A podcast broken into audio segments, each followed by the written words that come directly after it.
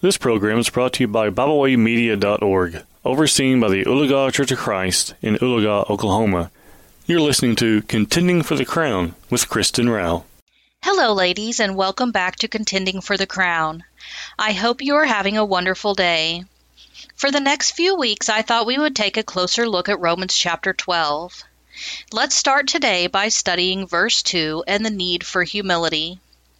For by the grace given to me, I say to every one among you, not to think of himself more highly than he ought to think, but to think with sober judgment, each according to the measure of faith that God has assigned.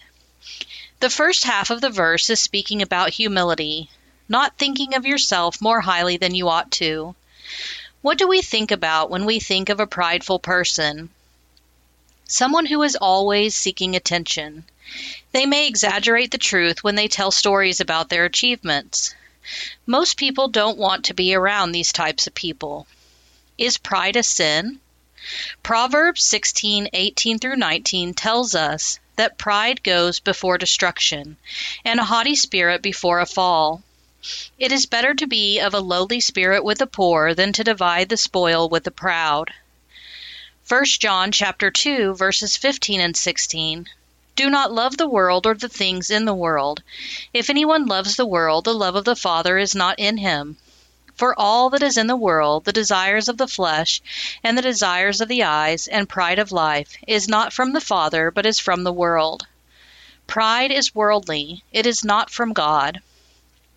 Proverbs 6 16 through 19 tells us of things that God hates. There are six things that the Lord hates, seven that are an abomination to him haughty eyes, a lying tongue, and hands that shed innocent blood, a heart that devises wicked plans, feet that make haste to run to evil, a false witness who breathes out lies, and one who sows discord among brothers.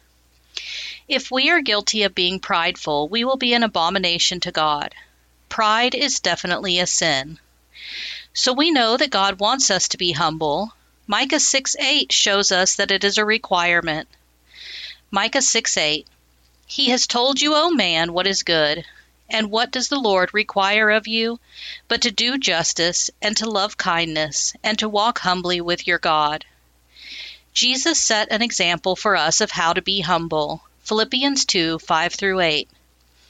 Have this mind among yourselves, which is yours in Christ Jesus, who, though he was in the form of God, did not count equality with God a thing to be grasped, but emptied himself by taking the form of a servant, being born in the likeness of men. And being found in human form, he humbled himself by becoming obedient to the point of death, even death on a cross. If we follow Christ's example, we will receive grace. James 4, verse 6. But he gives more grace. Therefore it says, God opposes the proud, but gives grace to the humble. Matthew 5, verse 3 and verse 5 tells us of our great reward if we are humble.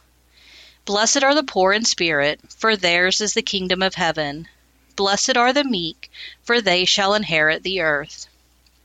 Thank you for joining me today. I hope you have enjoyed the lesson. Until next week, remember to always and in every way be contending for the crown.